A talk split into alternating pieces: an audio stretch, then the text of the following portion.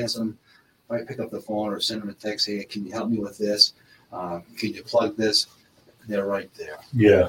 That's, yeah, but you just so So I. you were part of a training school, and you just actually your students just got sort of a Zoom lesson Yes. those guys. So the interesting thing, well, two things are interesting. WWE never gives third-party endorsements where they let their superstars Right. talk about something.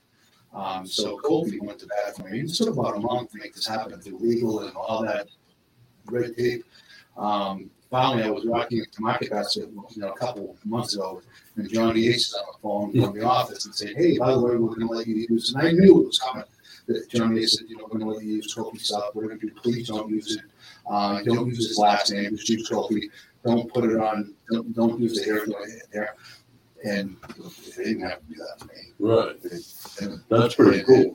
And then, That's damn cool. and then Tommaso did a Zoom call for us. Kofi did a Zoom call for us.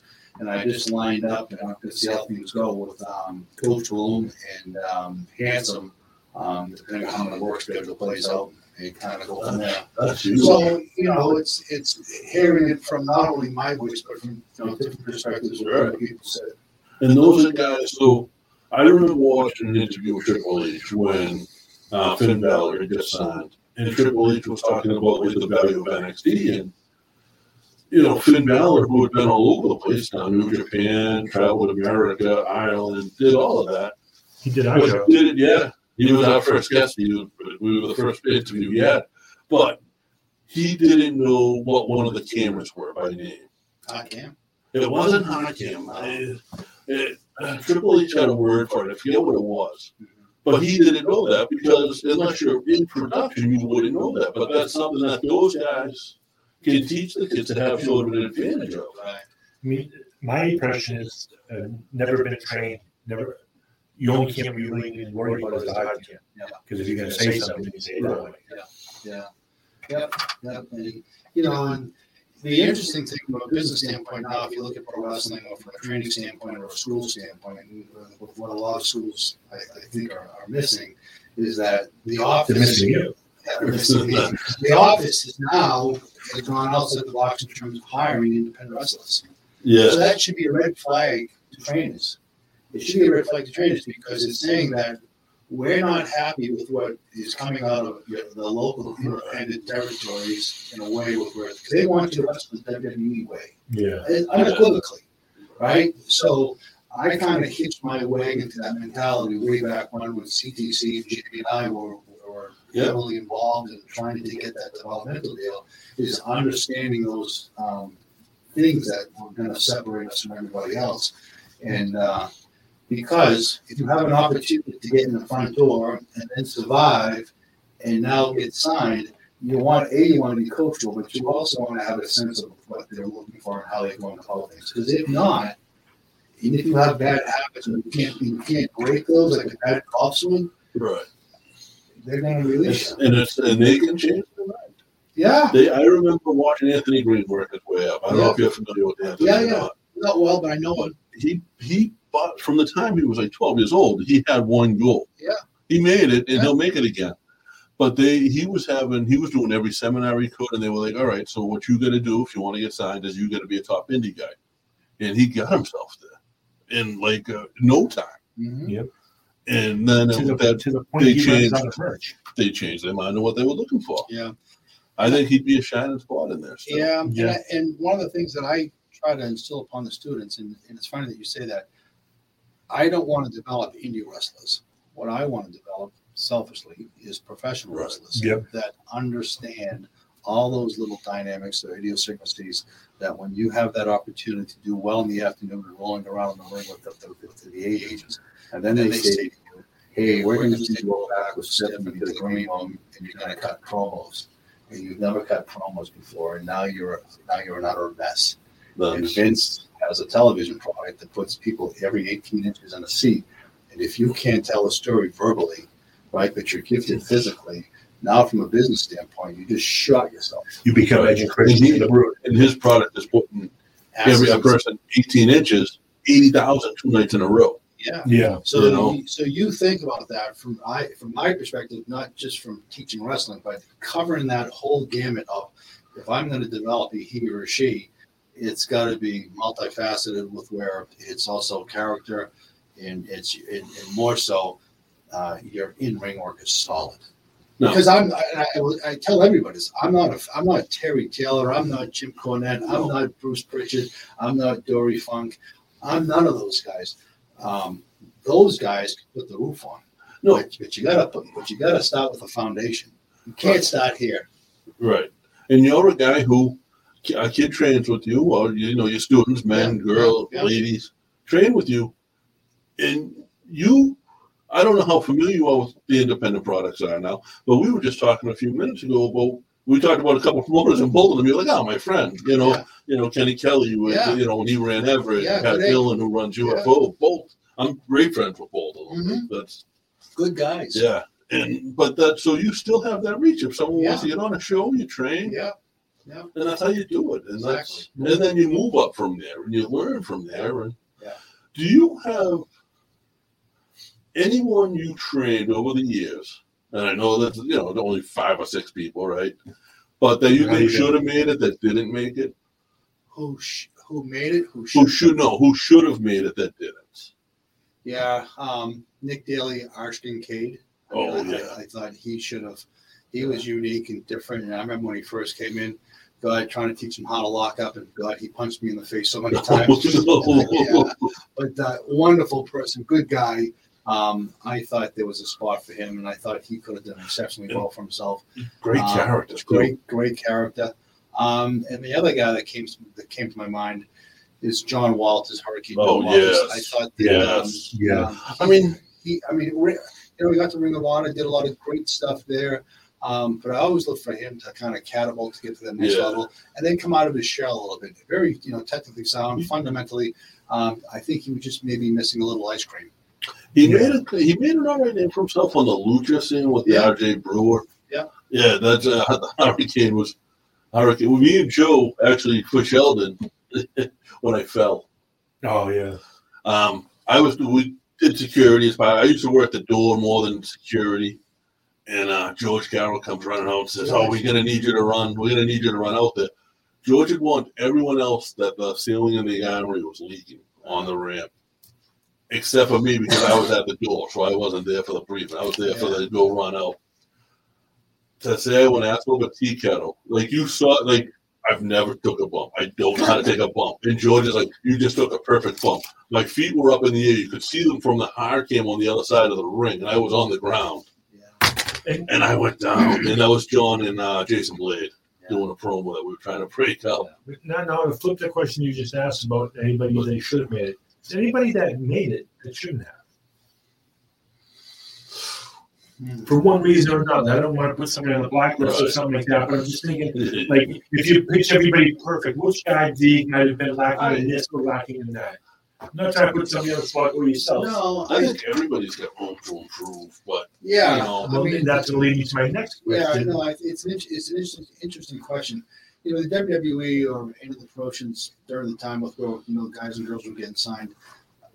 You know, it's like anything. Is that at that particular time they were looking for that particular Yeah. person, They'll sign you for a Right one now, week contract and then you're out the door. and then right now know, it seems then- to be the amateur athletes and you know Yeah. the, the college athletes. Next week it might be Well, the interesting thing there is that it's um, none of those guys and girls that they're signing now, to a degree, have no bad habits from the independence. Right. So now they're able to get into them uh, like the minor league system or the developmental system. Their slate is clean, right? The first words that they're going to hear from a training and development standpoint are the words from the from the trainers at the performance center.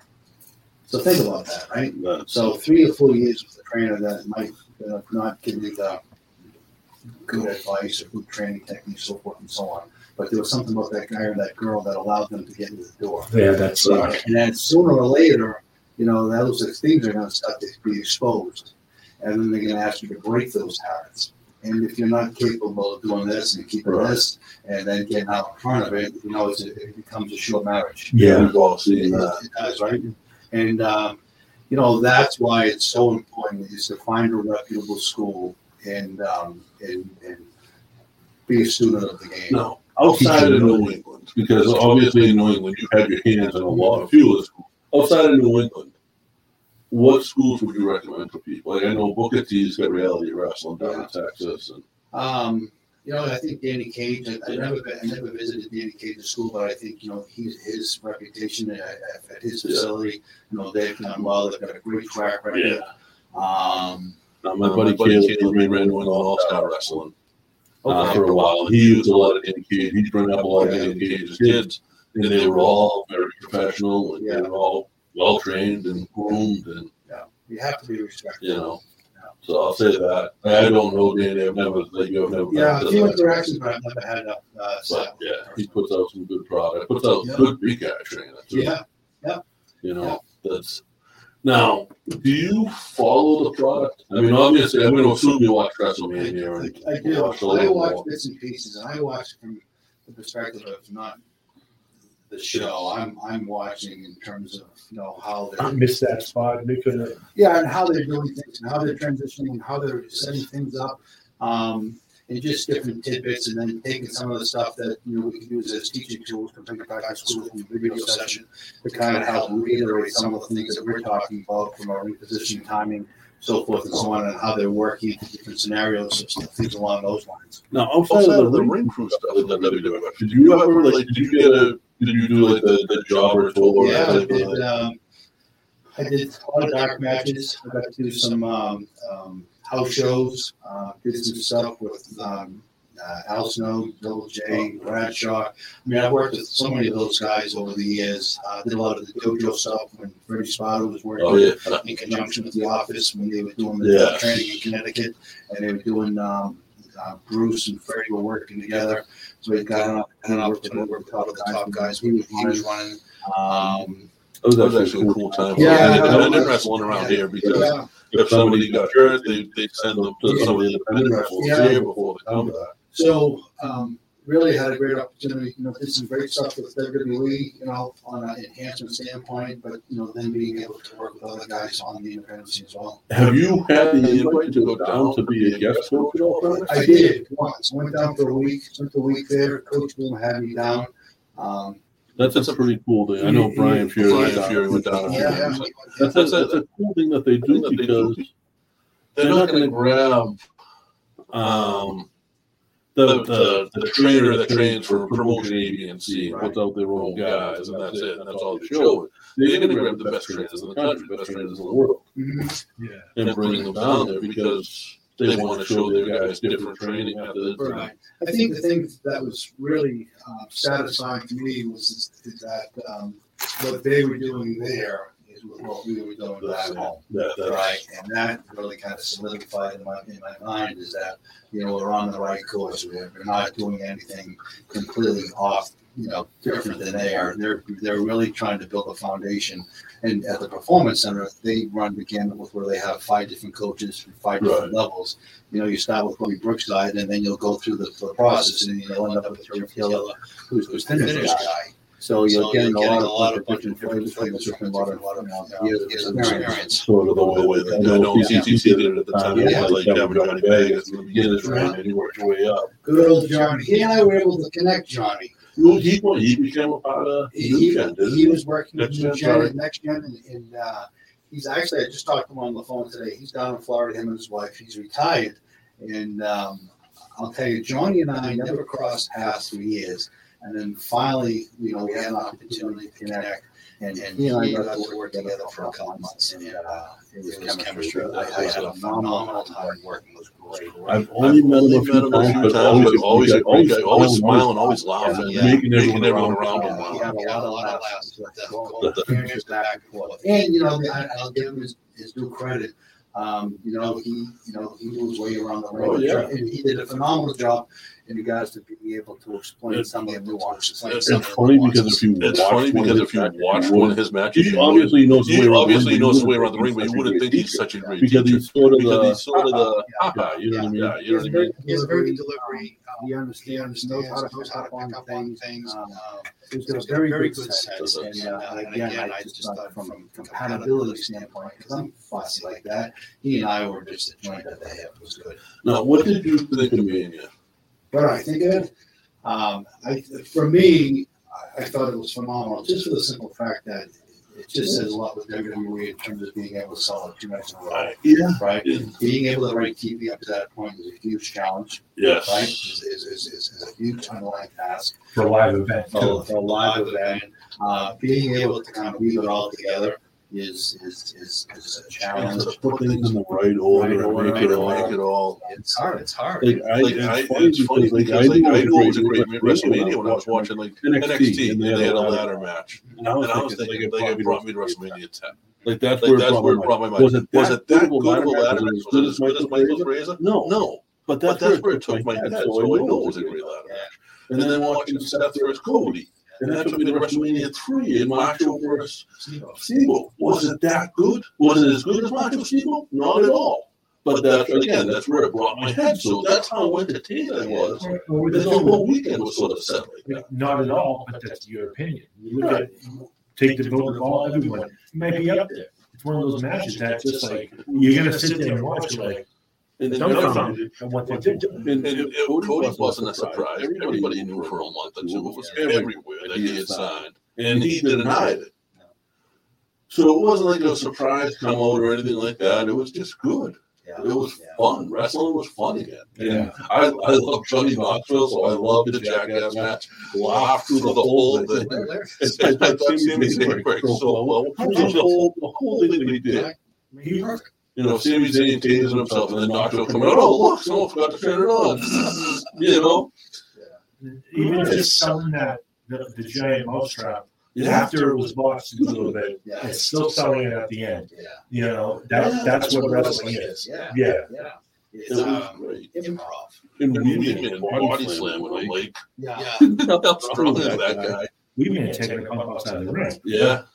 Yeah. You know, that's huge. When you were training with Walter, were you in there with like Jeff and them, or they was Jeff before your time? Jeff. Uh, Jeff Leprechaun. Uh, he was before my time. Okay. So uh, my So time. he was. I think Jeff was still in Chinatown, right? Jeff would, would have been. I think that would have the Irish Leprechaun would have been one. Walter was actually in Boston. Yeah. So I only knew Walter from being on, uh, on Okay. Pleasant Street in Malden. So I, I, that first experience was in 1992. Going Okay. upstairs on 170 Pleasant Street, hearing those body slams and saying, you know, Now, who was in that class with you? Do you remember? oh God, um, Tony Roy, Okay. um, um, You know, uh, Chris Duffy, Brian Walsh was there, Richard Burns was there. Um, uh, really, Burns was there. I didn't know Yeah, Burns his was office- earlier. his office was there. He was, Okay. he was there around. Um, yeah, it was it's uh, uh, uh, outpatient. Uh, Okay. Um, Jeremy. Jeremy Perry, Saturn, John Kronus were there. Uh, Brian Walsh was around. What a great class. Uh, Yeah. uh, Triple H was there in '94. Okay. '94. Chyna, Yeah. Chyna, uh, Freight Train Dan, um, uh, a whole slew. That's that's Yeah, that's that's, like, that's the class. That's right around when we would have been there. Yeah, it was. Ryan Apple Growing there. up in Southie, I never knew there was a Yeah, place like and that. it's funny because like Mike, I don't know if you ever knew Mike Davis back Oh then. yeah, I So Mike he was in grew up- class. Uh, Mike grew up with us. Yeah, Like you went to school with Mike. I Yeah. grew up. Mike, Mike used to come and hang out with my friends yeah. and um and Pat Dillon. yeah. Like and I knew Pat had trained and I knew he was going to Kowalski's. But he didn't you know, he was there for a little while. Yeah. But it's Like, I just growing didn't know what to do. group, growing up in that group though, mentioning that, like, with Celtic, we were in like the sports group. If you, but if you mention, oh, I, I'm doing a pro wrestling training, that's as bad as saying you read comic books. Yeah. At that, age, at that age and at that time, and with with fandoms and stuff, you know, Yeah. you couldn't do it. And, like otherwise, you get you, you, yeah, you get beat up. You, yeah, you, it's you sneak Nobody through wanted to on wrestle. the wire, all Yeah. that, you know. I wish I knew. I I boxed. Yeah. But being tall, I was I wasn't much like JP. I was tall and, and, and lanky, so I was fighting people older than me that kicked the ever loving crap out of me. yeah. So I did that, and I didn't know anything else afterwards. So I went to the Navy. If I knew, I I. would I would have. As big as both of us were.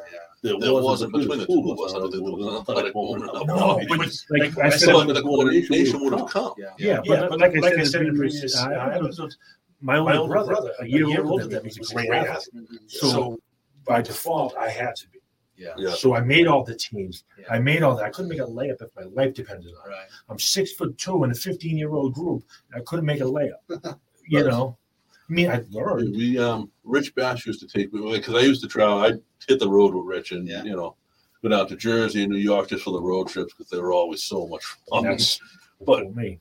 Bass um Bass used to always tell me like JP, I wish you trained because we would have juiced you up and I would have jumped on your coattails. Yeah. And that's what it would have been. I would have been six, Well- eight, and juiced. And you look at it too. At the time, if you and I connected about wrestling back then, we could have been a killer tag team. That's yeah. You know, Yeah. Now, You never know. do you watch the Indies now at all? Do you follow the Independents? Not much. Not much. I mean, I, I'm following APW now. Okay. Um, Sonny Goodspeed Yeah. is uh, the booker there now, and uh, I've been able to connect with him and, and joining his company, and um, you know, good conversation back and forth with him, and nice to see that. Uh, funny guy. yeah, very funny. Yeah. Put put more uh, put Vegas and Goodspeed together with Yeah. and it's chaos. So he'll come up to me and say hello every time, and then he'll walk away with it like, I have no idea who that kid is. and he does, and I know that. I don't expect him to, but he always comes up and says hi. And I always kind of chuckle at it. No, he's uh he's got his uh, I'm going to apologize for the gas coming out of the dog at the moment. That's fine. Yeah, no, it's not. It's not. Three times on the way here. I, I locked the windows on.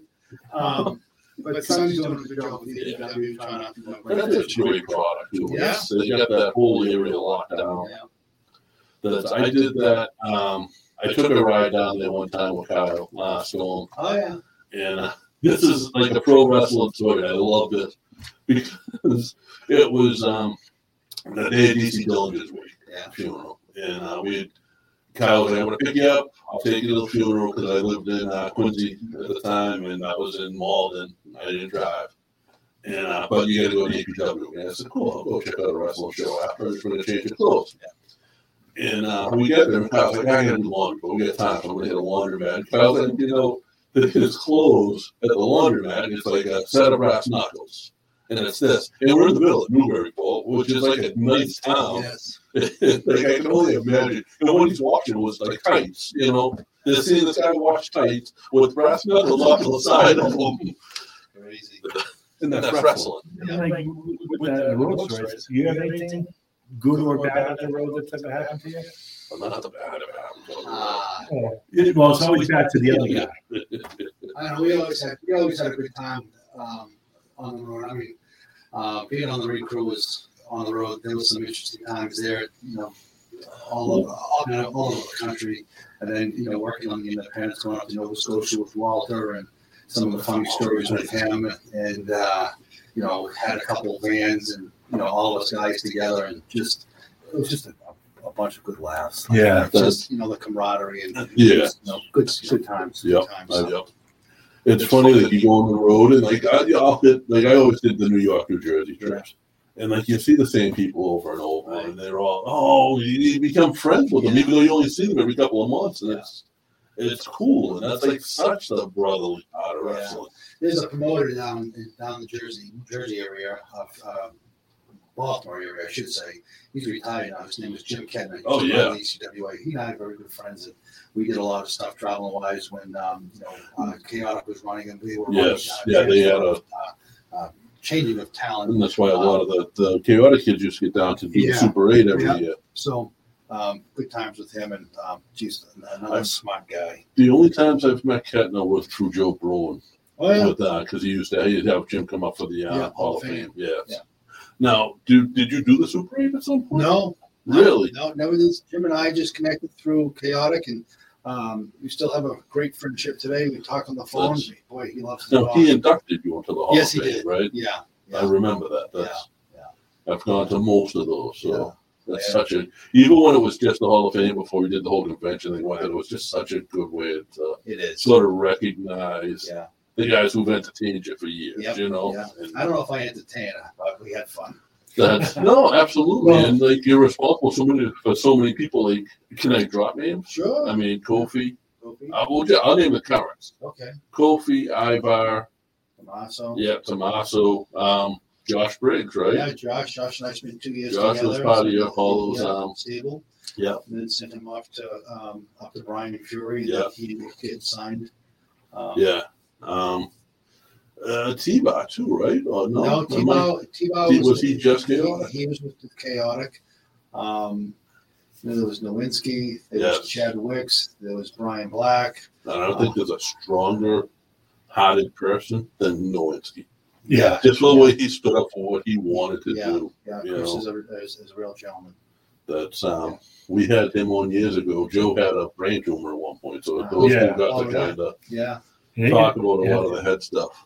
The way he just came out with like compassion. That's all. It wasn't like, hey, let's talk about. It was compassion. He Yeah. spoke compassion. Yes. You can sense it. Yep. We went down. Yeah. Me and Joe went to WrestleMania 25 down in Houston, and we um, through this Through we this, we connected with a few guys who worked for Booker Yeah. T. So we Yeah. wound up here with security. He did a little convention. Later, and Winston did a uh, Uh, speeches part of it, and um, I said I want to go see that, and they were like, "Yeah, go take a break and go watch it."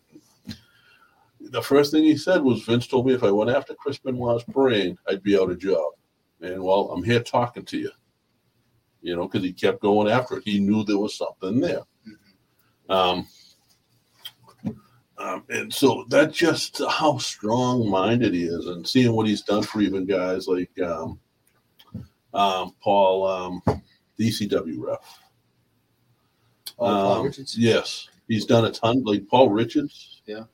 Has made like he went through Nowinski and made a complete turnaround. Oh, nice. Even the stuff he's done with Perry's Hard. Yes, Yeah. yeah, Oh, yeah. That just that, and not even the stuff he's done for this person or that person. Look at the legislation he's had Yes. passed Yeah. in youth sports now, Yeah. everything like that. Like, you got to go through concussion protocol Yeah. before you, you start the season. Yeah. So it, it's huge. It's not the reach he's had Yeah. into every aspect other than wrestling. For someone that's just a pro wrestler. Yeah, That you know, air quotes, I yes. think that, you know, him really being able to bring that, that level of awareness in terms of well-being and the quality Because of it's life so important. it is so important because I mean think about it. You know what you know pro wrestling is or any other type of contact sports. You know after it's all said and done, there is wear and tear. There it is, right? And, um, knowing how to facilitate, knowing how to you know care for those guys and those girls, and you know unfortunately got hurt. Um, it's you know things happen. Oh, yeah. You, you you look at the, the situation with Triple H now. Yeah. You know he doesn't want to stop going in there, right? No, You know, I know his his role in the company has changed, but he still wants to get in the ring. I, I'm, I'm really interested to see how it progresses. I think he, I think he had his moment where he got to go down and actually like had a really nice moment and leave his boots in the Yeah, I thought that was beautiful. Yeah. I thought that was Yeah. very nice. You know, he has the same thing my, as my dad has, and you know, um, um, it's one of those things that affect you, and your you know, your life changes, but you can continue to go on doing it, doing the things you do. He didn't even make a big deal of it. If you were just listening, you weren't watching the TV, you wouldn't have realized what he did, you know. Yeah. yeah. And that was cool, and that's the way he wanted it Yeah, to. Not it's not the way he wanted it to end, but it's the way he wanted to end it. right. You know. And you look at it from a fan watching that and seeing on your TV, this is what he's saying and doing. So, oh, he wasn't that heel. Like he wasn't that bad guy the whole time.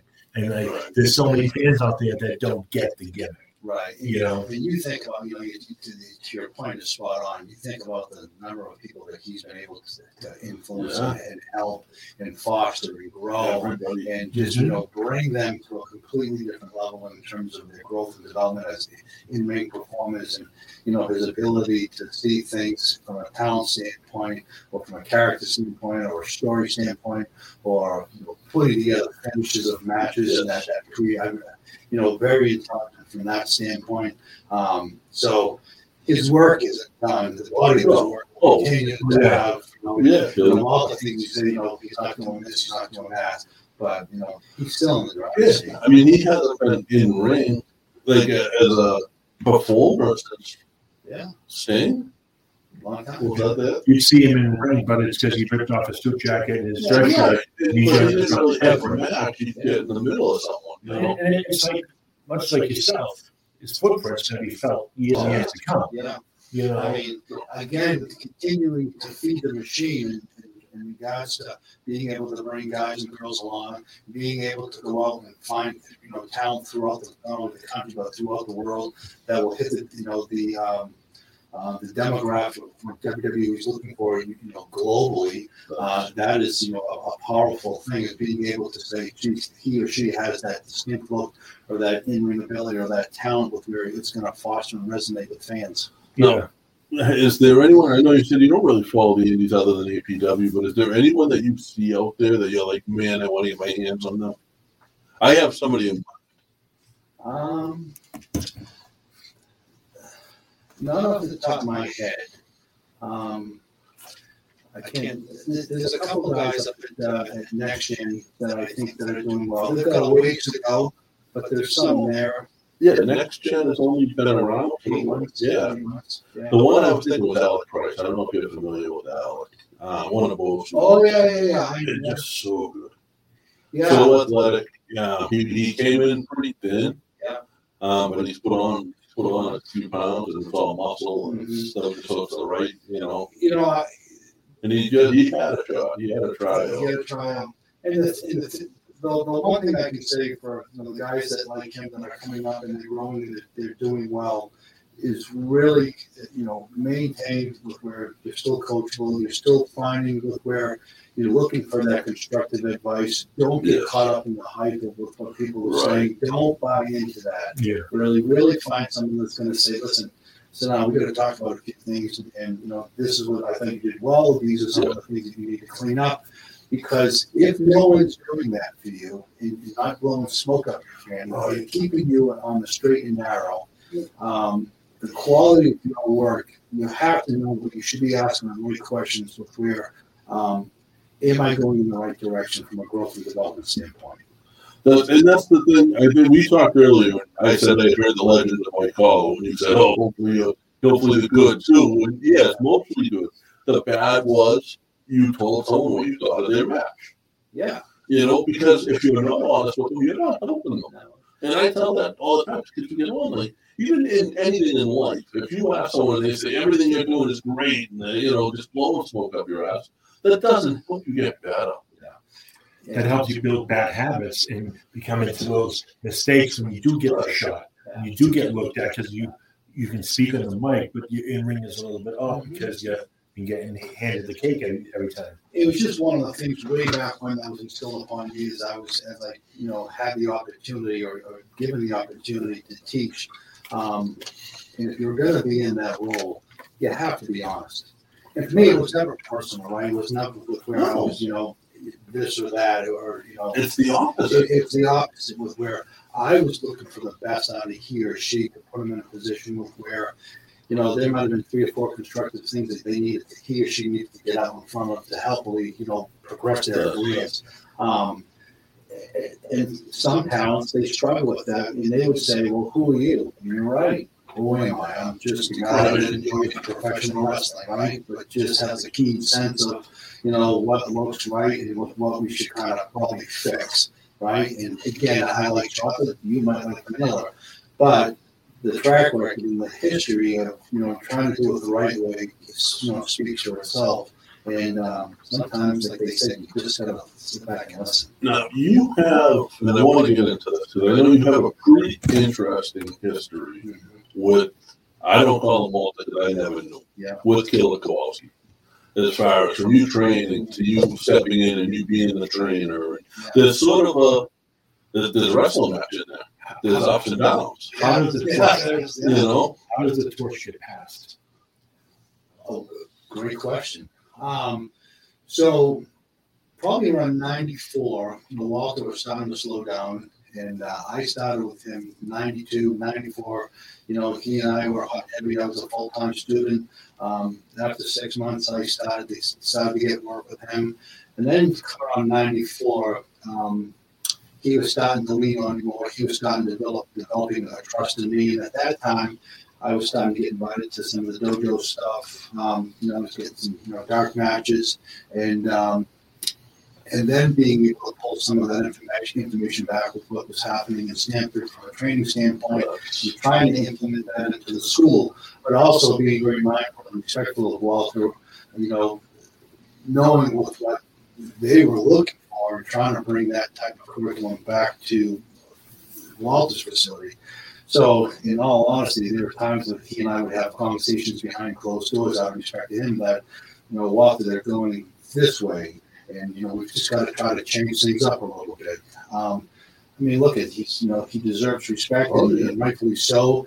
Um, great track record, but, you know, the, the business was evolving. And um, so, but if it wasn't for Walter, I mean, I wouldn't be sitting here. today. Right. So, And you, so you, you and Walter, this is the history I know as I've heard it through the years. And I think I've actually heard you tell it once or twice Yeah. in different places. Yeah. You know, there was times when you just didn't talk for years. Yeah. And then you'd get back and you'd be, So, That's what you and I don't want, like I said, I told you in the beginning, I don't look for shoots, I don't look for anything bad. no, But It's part of the story and it just shows that, you know, friendship is friendship forever, no matter what. So Walter and I, um, like I said, you know, forever grateful. So we were doing well business wise. We were, you know, things were clicking. Um, and then at the time, um, I was building a house, um, had my first child, and I was trying to get Walter to have the school become an LLC. For God forbid if something was to happen, you know, we, we would, we would be protected. So after about six months of going back and forth and him and I having conversations saying if, you know, things don't get settled by such and such time, you know, we're gonna have to part ways. And, you know, so sure enough, that, that time came and I ended up leaving Walter. Um, and I said to him, I'm not gonna stop teaching wrestling. And, um, and lo and behold, Nesson ran a show on TV with where at the time, chaotic to run a promotion, but they also wanted to run a school. And I didn't, at I didn't know where I was going to be going. I didn't know if I was done. I didn't know if Walter was ever going to come around.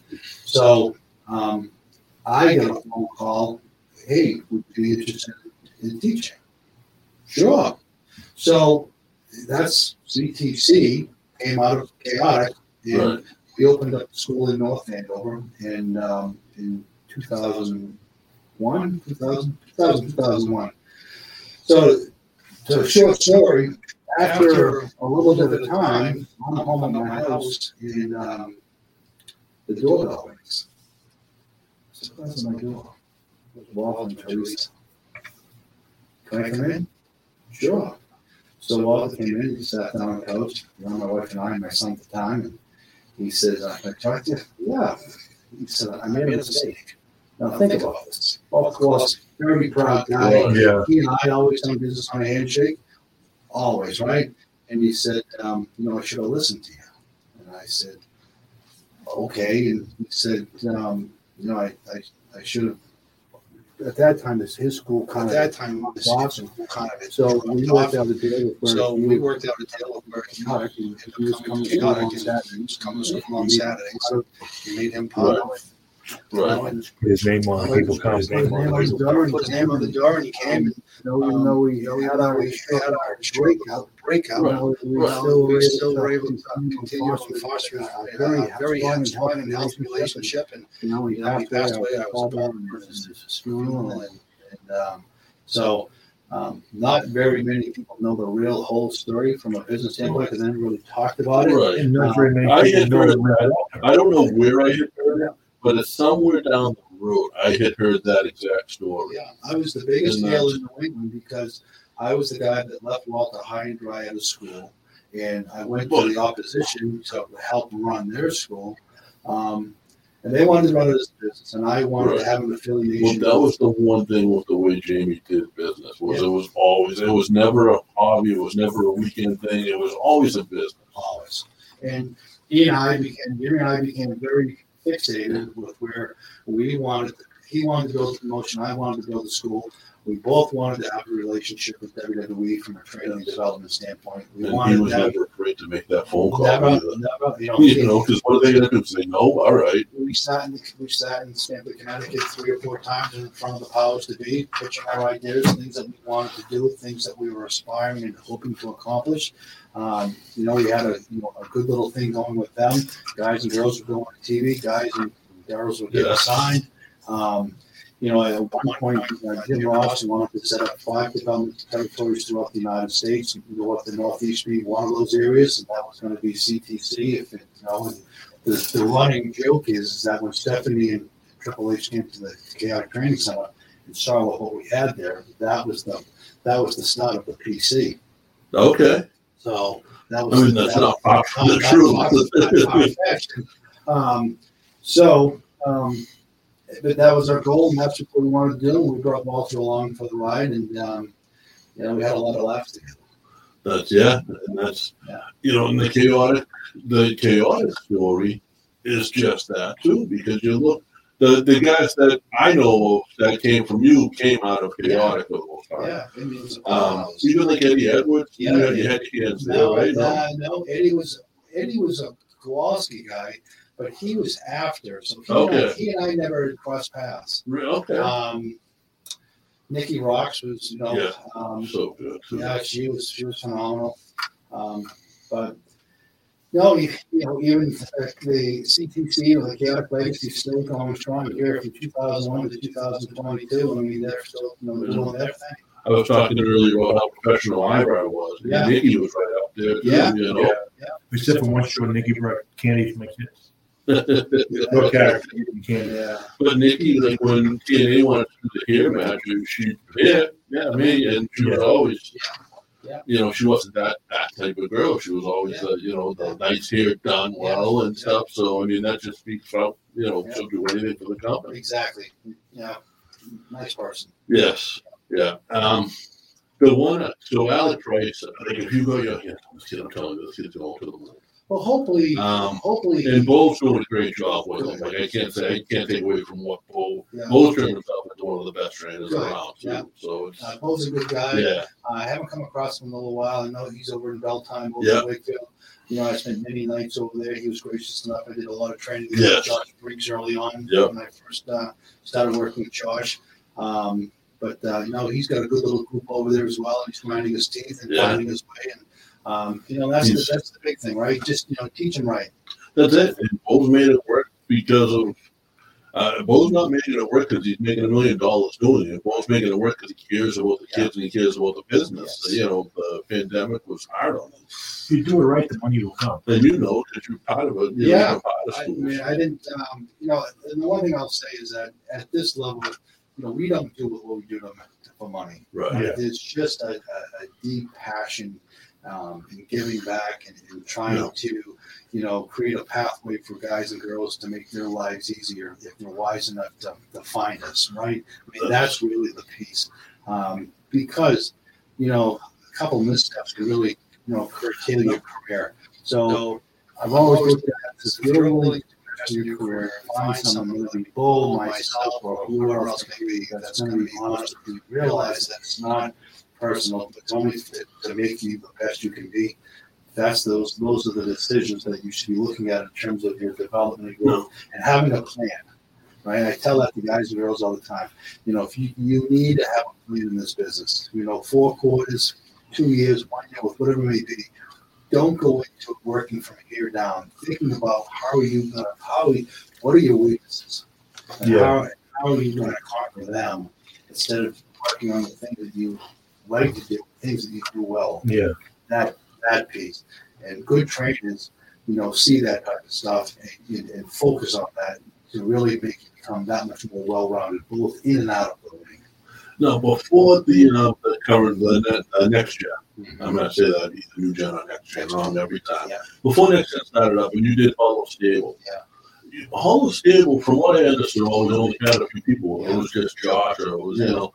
What made what brought you to do that? Because obviously, Jamie. is that right? Yeah, uh, you know, I hadn't been um, because of work. I hadn't been teaching for a while, and uh, you know, he just reached out one time and says, "You know, hey, what have you been doing? How come you're not teaching?" And he said, "Why don't we sit down and talk about putting together a business plan for you with you kind of like a, a golf coach or a golf pro?" And you know, and you know, one of the things that I kind of always bothered me sometimes is when you have 25, 30 students in a class, it becomes a cattle session. Yeah. And I've always said that if a guy or girl is going to get in their car and drive an hour or two hours to come see me, when they get back in their car, I wanted them to say that, that they got something out of that training session and they just weren't a number.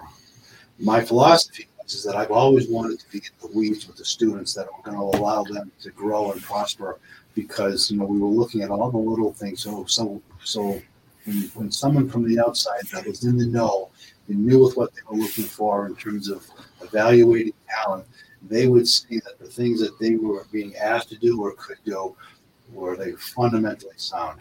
And that was the premise behind Hollow Stables, where I had four students in a training session, and we were really kind of to get into the nuts and bolts of the idiosyncrasies of putting things together from a match standpoint, um, character development, promo work, in-ring timing, uh, positioning, uh, the fluidity of movements, and all that type of stuff. And it just, um, I think, it just makes the, it's like having a personal trainer. That's Right? okay. That isolation and Yeah. and- It makes I'm perfect sense. just, you know, it's just not, it's not a cattle car of students. Yeah. That makes perfect sense because you're right. In in the 35 students, you might have 20 different levels. Yeah. You know, of you're here, you're here. Yeah, and now you know it's funny. Think about trying to build a or write a curriculum for a class on a Tuesday night or a Thursday night, and I could sit down and I could write one, but I could have twenty different people at twenty different levels, and I sit and, and then it, because now it becomes on the fly Yeah. and it becomes challenging. You write the curriculum you think is going to be the best for this class. If the names you see on paper, Mhm. but then when you get into, into the ring you see who they are, that you know that there could be twenty heavyweights. Yeah. And you're writing the curriculum for middleweights. Yeah, And you're gonna switch it all up. and they're all at different spots. So Yeah, That's aspects of that I never really thought of. Yeah. We got Bobby D that tuned in a little late because I hit Facebook a little late. Uh, but he asked, and we we went over this, so we're just going to go over it quick again. He said, "What was a big name that you coached that made it uh, big in either WWE or AEW?" I mean, obviously Ivar, Kofi, Tommaso, Kennedy Yeah. Tommaso. To- Like, you know, the crazy part about Tommaso is I didn't love him on the independents. No. I didn't. I- Like, I, obviously, he was always a great worker. Yeah. I just didn't like the character. I, I, I'm a hundred and twenty-seven percent a Tommaso fan now. Yeah. Like, I love what he's done there. So it, it's just crazy how it's grabbed me. It's a phenomenal transformation. You think about it as he started, started in chaos as Tommy Mem- Tommy Yes, Mem- Penmanship. Yeah. um, and the different roles that he played on, on the independent scene. Um, and then when he finally had opportunity to get signed for WWE, and then um, getting released, basically John Laurinaitis said, saying to him, you know, you got to go find your way. You know, go to Europe and go get and, and, and, and go develop, you know, your persona. And um, then coming back now and getting rehired to be able to do what he's done with NXT. You know, talk about transformation from his character, but his body as Yes. well. And, Yeah, and- oh, and the body of his work. And uh, probably the one thing that uh, that really sticks and resonates with me, it's just it's his ability with words. It's so compelling with what he Yeah. does, right? It- it- credibility, believability. It it just um, it just resonates outside the ring. Yeah, and that's in his heart. Like Oh. he's Ah, he's you know he's being rostered now. I think that was made apparent at Yeah. NXT. And it- Um, probably the, one of the interesting things about talking to him after we did the Zoom call, during the Zoom call, that really stuck with me that I thought was ever, ever so important. And it says something about him as a person. He said he is kind to everybody.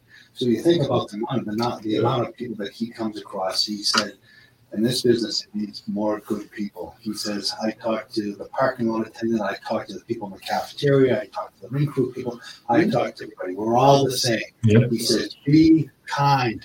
Yeah, and that, that yes, that's a great life lesson. Absolutely.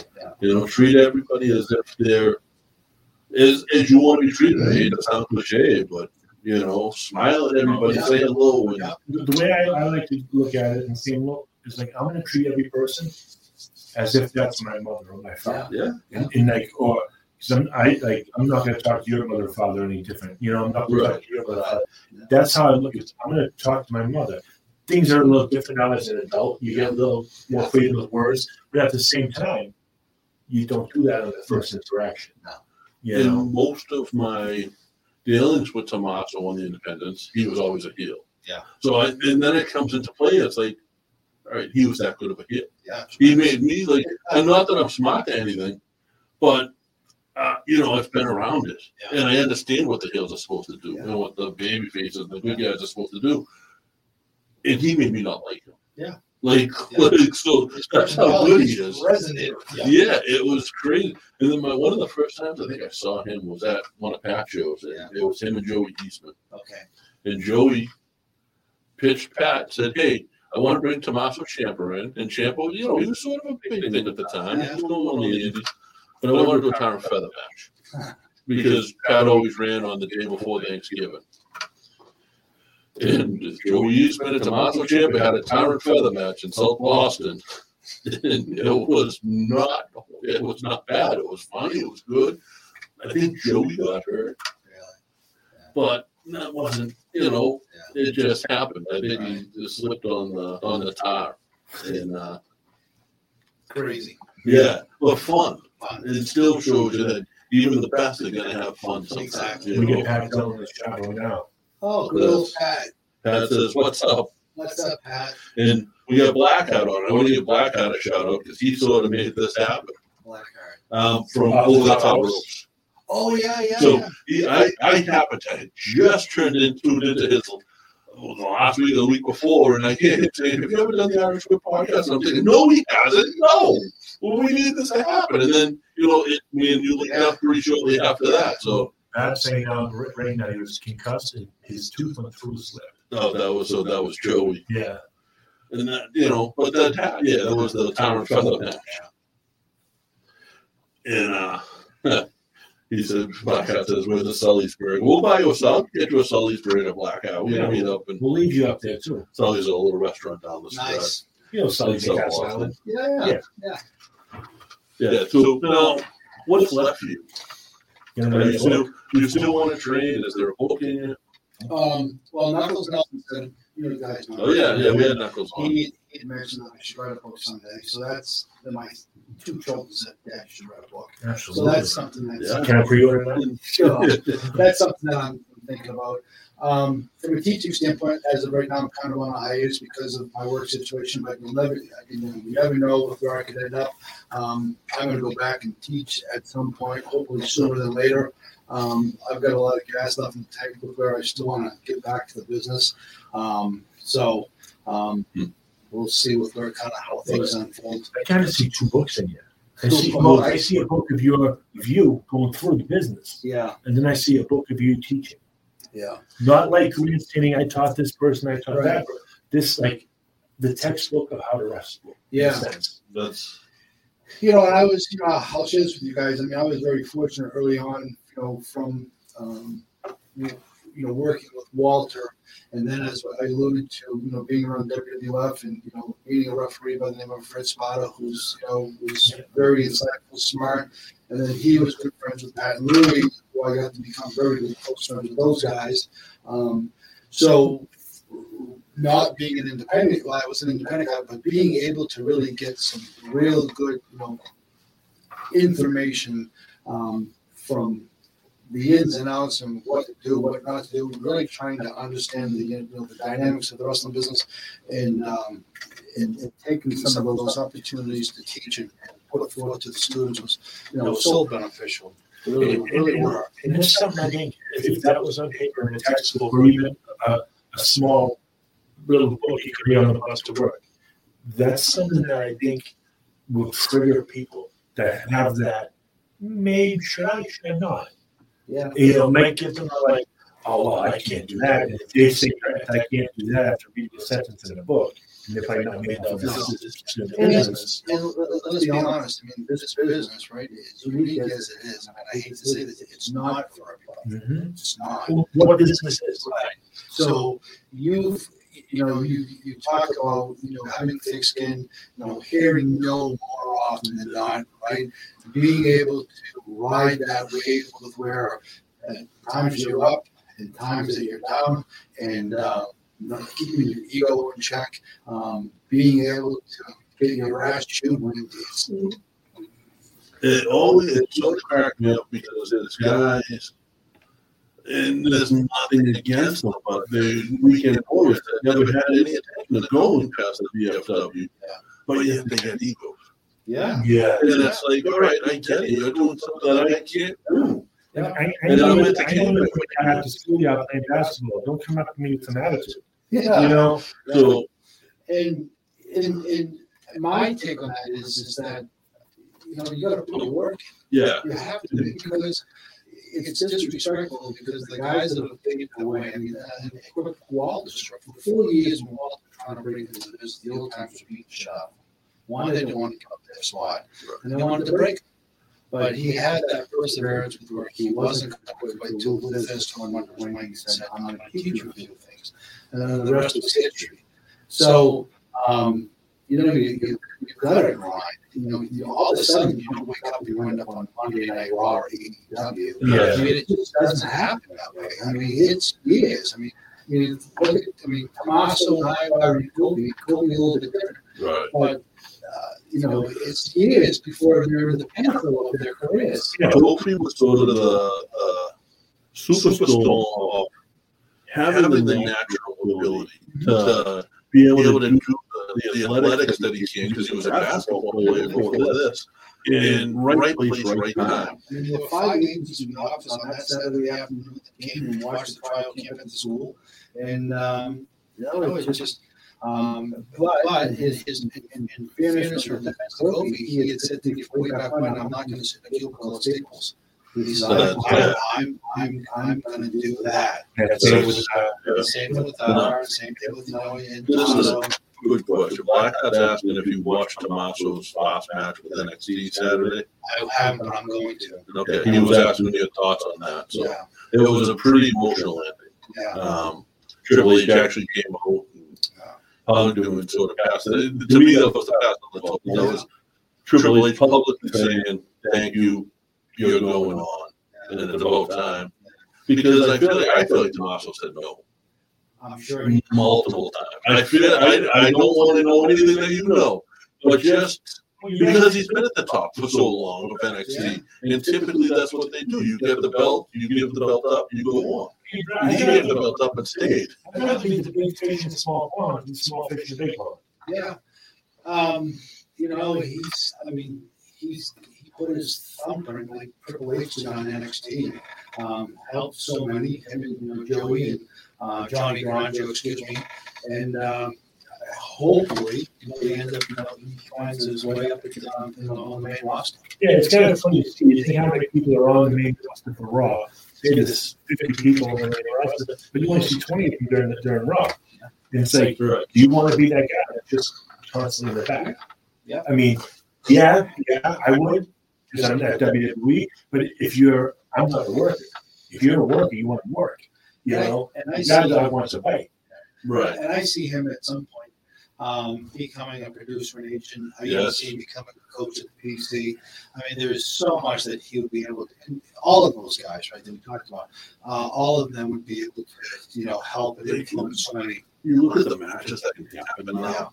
You know, like after watching Cody versus Seth, imagine Tommaso versus Cody now, or Tommaso versus Seth. Either way, like that's a those are two great matches. Yeah. Oh, absolutely. And I could see Tommaso getting one of the belts pretty not, you know, obviously he's not gonna put it right on him, but he's gonna I think he's gonna do pretty well there. Like you said, as an agent, because he does know the business. He's been around for a long time. time. You you know, he's carved this grind his teeth. people don't realize the Thomas the, the Thomas penmanship. Well, I don't, I'll share this story with you. So in 2001, when CTC opened, he didn't wrestle for a year. He was hurt. He came to class every day with no notebook.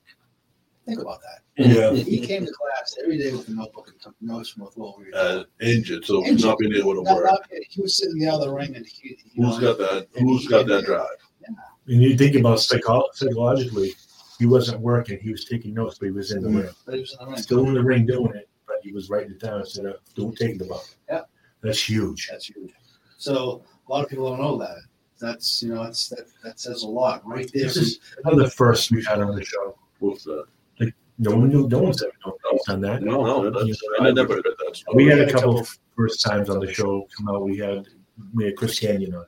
Chris Kanyon. Yeah, Yeah, and yes. we had him years ago, Yeah, right before he really came out with his mental health and that he was, he was gay and all yeah, that that's stuff. He, he announced it at.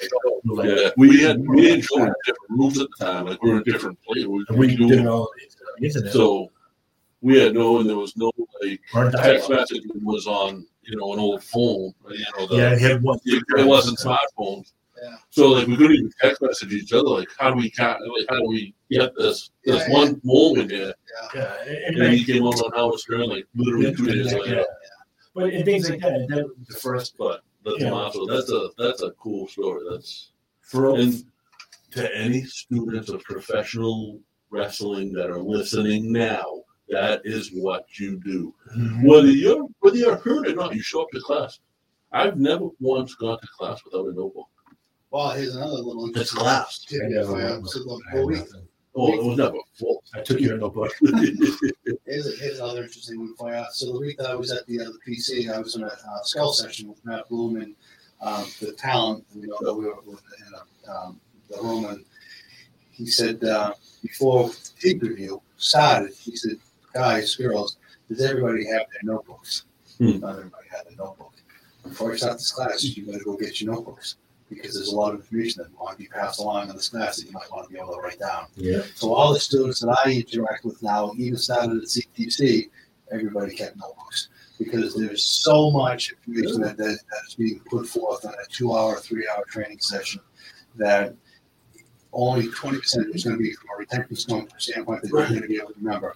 Um, take your notes, write it down, so when you're sitting down, you can go back and look and talk about talk about the same You obviously, You obviously can't take over the ring.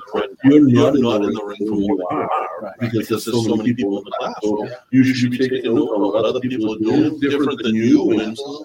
Pat, You know, Pat is turning in that he still has this from '98. Uh, I'll, I'll tell you, I'm proud of him. I'm proud of him.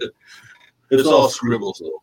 Yeah, it's right. It's right full of grease from. Cheese, steak and cheese. But, but Mike, we've been going for an hour. Oh. I feel like there's another hour here. going. Yeah, yeah. Let's go. So, so kick us off. I got another question for you, and this is pertinent this to the end if you want it to be. Yeah. Who do you want to pass the torch to? Ooh, Who that is a final question. who is up there that that you think that you train because they're gonna come back Yeah. that you want to pass the torch to From a teaching standpoint, from from a purely they can teach. You think that they can do what you do. what you do. You taught them so well. So well. They can do what you do. oh, Or even, Or someone, even you someone didn't, didn't teach, which is Yeah, yeah. who you did the next steps to progress the students. oh God. Um, And at the same time, that could be multiple people. You can say if this person comes in, they can do this part of it. You know, yeah, yeah, it, it- it's an it's an interesting question. It really is.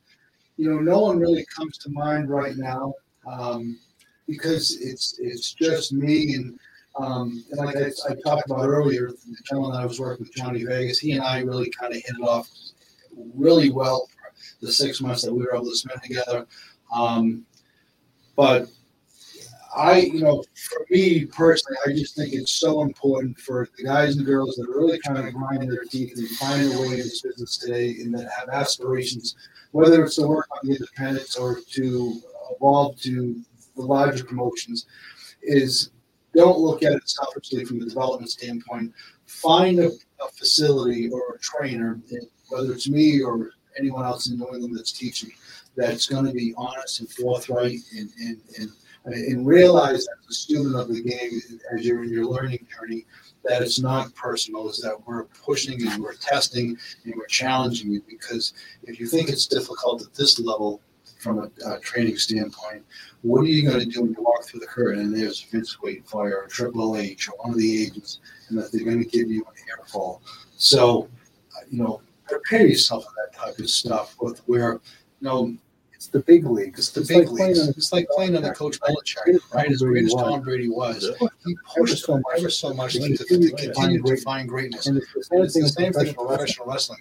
If- If You're if in you're in it just to do what you do, that's fine. But that's where it's going to end. But if you want to evolve to more, you know, find that person with where um, they're going to really take you along for a ride and, and, and put you in a place with where you can have career success. And that might mean you might not make it professional professional wrestling, but when you go into the outside world, the society as, as a professional, you'll have a really good sense of what Hollow Stables or next school, wherever I might be at, is going to allow you to have that understanding as a professional that's going to make you vastly different from the next guy or girl. Okay. And you'll be the one notebook. You go. That's it. So if you show up for class, have your notebook. Yeah, I mean, just be, you know, be prepared. I mean, you- even they laugh about Belichick. If you went to, if you went to one of his film studies, you have your notebook. Shit hit the fan. Yeah. Now, have you, have you had students come and say, oh, I don't have a recording in it? No, I've had, day and I've had students, they, let, they, I'd ask them, I says, where's your notebook? It's in the front seat of my car. I says, I'm not teaching in your car. I'm teaching here. yeah. And the recording's a no-no, right? Yeah. Audio, audio recording Yeah, is yeah, probably all right, yeah, but Yeah, yeah, so. video recording in class, uh, so. fourth wall. There you go. No, Mike, thank you so much. Black Blackout, thank you for uh, helping this happen. It would have happened without him. It would have eventually. I was, you're one I was afraid to approach Why? Because of That's an interesting like, question. Why would you, I- I'm just out of well, just because you're like your person, uh, your I, I like the legend of you is like larger than life. Like you've trained everybody I know that entertains me. Yeah. Yeah. Well, I'm just You like know, a regular, so- a regular Joe. That's just, Well, and that's that brings uh, that's what like you see these wrestlers nowadays. A lot of them have to keep that character going. And If they get also- approached by a fan, yeah. but up like until recently, you didn't do a whole lot of talk. No, and I think, and well, there are, so I'll, I'll, my kids say this to me. Um, there are, there are, there are two of me, right? There's me when I'm teaching, Mhm. and then there's me when I'm me, right? Yeah. And then, and that's a different personality. his dad and his mother. There's dad, there's Mike. And when I walk into a wrestling school, because it's not, for, it's not my right to be at that school. Think about that. Yeah. It's my That's- privilege Yeah. that someone came before me that's allowing me to do what I do. That someone paved the way for me to allow me to get in that ring. And along that journey, gave me vast amounts of information and good information to pass along to others that wanted to use these to put themselves out to be in a better position. I love it. Think about that. Yes. Yeah. Right? It's not my right to be there. Someone else created that opportunity for me. That's That's huge. yeah, and that's so. And- and That's the that's that's the thing the people don't get humility these people need to have. Yeah. Yeah. You know, it's like getting back to Dillinger, like at indie events. He had that humility. My he, my son, who's now Yeah, he was 21, scared the crap out of my son with his character. You know, Yeah. moved to the top, you know, like you'd see him with, Was that with the other one? a, a Did you top cross? hat and a cigar in the older days. That's the character he was Did doing. you cross But the you train? A, a little bit. He was at Kowalski's and Yeah, Um, and then, yeah. Dave, Dave was one to do his own thing. Like, I, I, I had a great relationship with Dave. yeah, Uh, I was one for whatever reason he liked me. I think it was because I drank beer. Oh, Like, yeah, Mid match, he comes over the over the barrier right where my son is, was afraid of him. Kind of gets on him. He's like, "Don't worry, man. This is all in that." My son was, and the son was like seven. yeah, Yeah, this is- my son was like, "Oh, okay." And he Yeah. that he broke it, but when I no one no, knew, no, no, you know, I didn't know till after, right. You know, and that's something like you see that now every now and then. Where they, that kid is Yeah. crying, that kid's got hurt. They'll come over and take a bump right there and be like, "Hey, buddy, I'm okay." You know, and it's kind of that's like you said, the fourth wall, but you're not breaking it. You're kind of just pushing it in a little, so it'll come back, and it's something that will keep that kid No. a fan forever. I want to end in saying this is I know your work schedule, but if there was someone who wanted to train that could work on your work schedule, is Hollow Stable. Yeah, I would find I would find a way to, to make it work. But I would, right? And uh, Yeah, I love that you're so you're you're passionate about training the way a lot of wrestlers are passionate about wrestling. yeah, Like, I that's, great with love, uh, you know, tremendous love. that's so Yeah. cool. And that's I don't think because you think the trainers and you think the grizzled vets, and you're not that, you know, and that's No, You, you, you think trainers, you think and I'm sure you I'm sure some of the kids you train think you are that grizzled vet. They- Well- They've had the teacher Mike. yeah, yeah, but they realized as they grew and they matured and they got older that you know someone was me or, or whoever it may be uh, as you've learned about triple h with where how he's impacted so many of the towns Yeah. at this level here you know that was you know again you know being blessed with a lot of great information along the way is to kind of help those guys and girls. Yeah. I know that want to listen. That's Mike. Thank you so Thank much you. for doing that. Very good. So, but with that, is there some way someone can, is there, do you have a way to can reach you? Yeah, Or you you want- can reach me at hollowstables.net. Um, that's my website. You can find me through uh, Facebook, um, uh, any type of uh, social media. You can track me down if you guys know people that are looking. Um, I will teach again. Um, that, that will. And one time, I think I can speak to JP, it's like, we don't want to train at this point, but we'd love to sit in. Yeah, If yeah, we're allowed, well, If that's allowed, you Yeah, know? absolutely. I'd Yeah, to sit in and just see how it is. Yeah, absolutely. I I think there'd be a lot of, um, I've had some people that work with me in my regular job come see me. They see me in my work environment and then they come see me in that type of environment. They're like, geez, there's, Yeah. there's, a, there's another side of you. And so, yeah, absolutely. I've sat in on a couple like when Matt and Kyle had their little school Yeah. going, and um, I've sat in on some of both, so I want to see the difference. Yeah. I just want to see it. I've never, Yeah. never seen it. No, it's, it's interesting. It's fascinating. And, and you kind of really get a real true appreciation of, you know, when you watch an eight minute match on TV and, um, and how things come together and how things should look and why things look the way that they do and how we get there and how we clean things up. Because here's the other part, right? With the, so the thing that's really interesting about professional wrestling that's vastly different from Hollywood. Um, a, a, a producer could say, cut, cut, cut, cut. You know, when I was in front of 20,000 people or they're in front of 80,000 people at WrestleMania, think about this. You can't stop. No, You can't edit You the can't, voice. you cannot- you- you can't- you can't stop that. everybody that said to me the Chris Rock Will Smith thing was fake. Yeah. I said, "There's no way," because those guys, and it was mostly pro wrestlers. Yeah. I, I, said, "There's thought no he way." leaned into him. I He thought, I, I thought, so- Rock, I thought Rock, Chris Rock fit into Will. I think I think Chris Rock it thinking nothing was going to happen though. Like Chris Rock tried to stand his, um, I want to say unintimidated as possible. His hands were behind his back, his face was out like this, but you don't expect Will Smith to do that. Yeah. And the reason I say it wasn't fake was just what you just said. Hollywood throws a punch. So every punch Will Smith to opponent is like has been probably three feet away. It's, it's all angles. You know, you guys don't rely on angles. No, You know, no. you guys rely on the fake, the fake being there. Yeah, exactly. And so, I think I got it, some, I think I got one next to it, Oh, great. my son. Oh, there you go. Excellent. Yeah, he's like, I don't know, well, because he's at school and he's going in like theater and Yeah. things like that, and like improv. I'm like, well, you always want to be a trainer. It's improv. Have you guys looked at my website at all? I have. I looked tonight, The Hollow Stables Yeah. on that. Um, a lot of good stuff on there. I'm trying to Facebook page as well. Yeah, Facebook um, is Hollow Stables. Um, I think yeah, yes, I'm on. I think I'm on with you. Oz as JP, well as I can send you. Yeah. I can, I can Yeah. send that you can see that. So good stuff there. But guys, I hey, I really appreciate. Yeah. Thank you. Mike, you're welcome here anytime. Yeah, Hope you absolutely. That's not, that's not cool. I had a blast. It's always good to talk about pro wrestling, you know, the ins and outs, behind the scenes stuff. And I think it's great that you guys created a platform for guys to be able to come and talk about it. Uh, you know, you do it right, right, which is you know, the other good thing. We're not out to piss somebody off. We're not out to like, you know, I tell I tell trainers if you want to because we've had we did a lot with um with Chikara was yeah. a lot of the Chikara guys would come on in character. A few of the heels actually lost their Twitter like three or four times, but threatening my life. yeah. And, you know, we me and him would be messaging the whole time. Chikara's not around, so we kind of exposed that a little bit. But like and his Twitter would get banned because of something he said to me. Right. You know, Yeah. but um. So if you want to have your students come in and even practice their character, Yeah. they can come in here and do I'll it. reach out to. I'll reach out to a few of them before they can see the guys who, you know, sit Yeah. down for an hour and Yeah. go through the paces. And I think any Well- little stuff like this is, is ever so grateful. Yeah. Well, that's what I will say. We'll have anybody on. If Oh, I trained for one day. Okay, sit here. Yeah.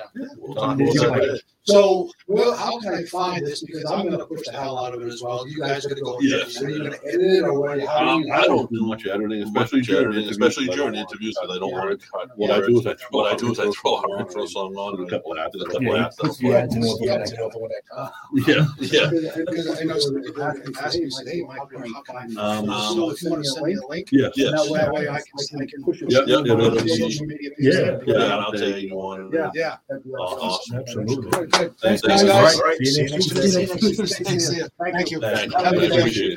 Appreciate it.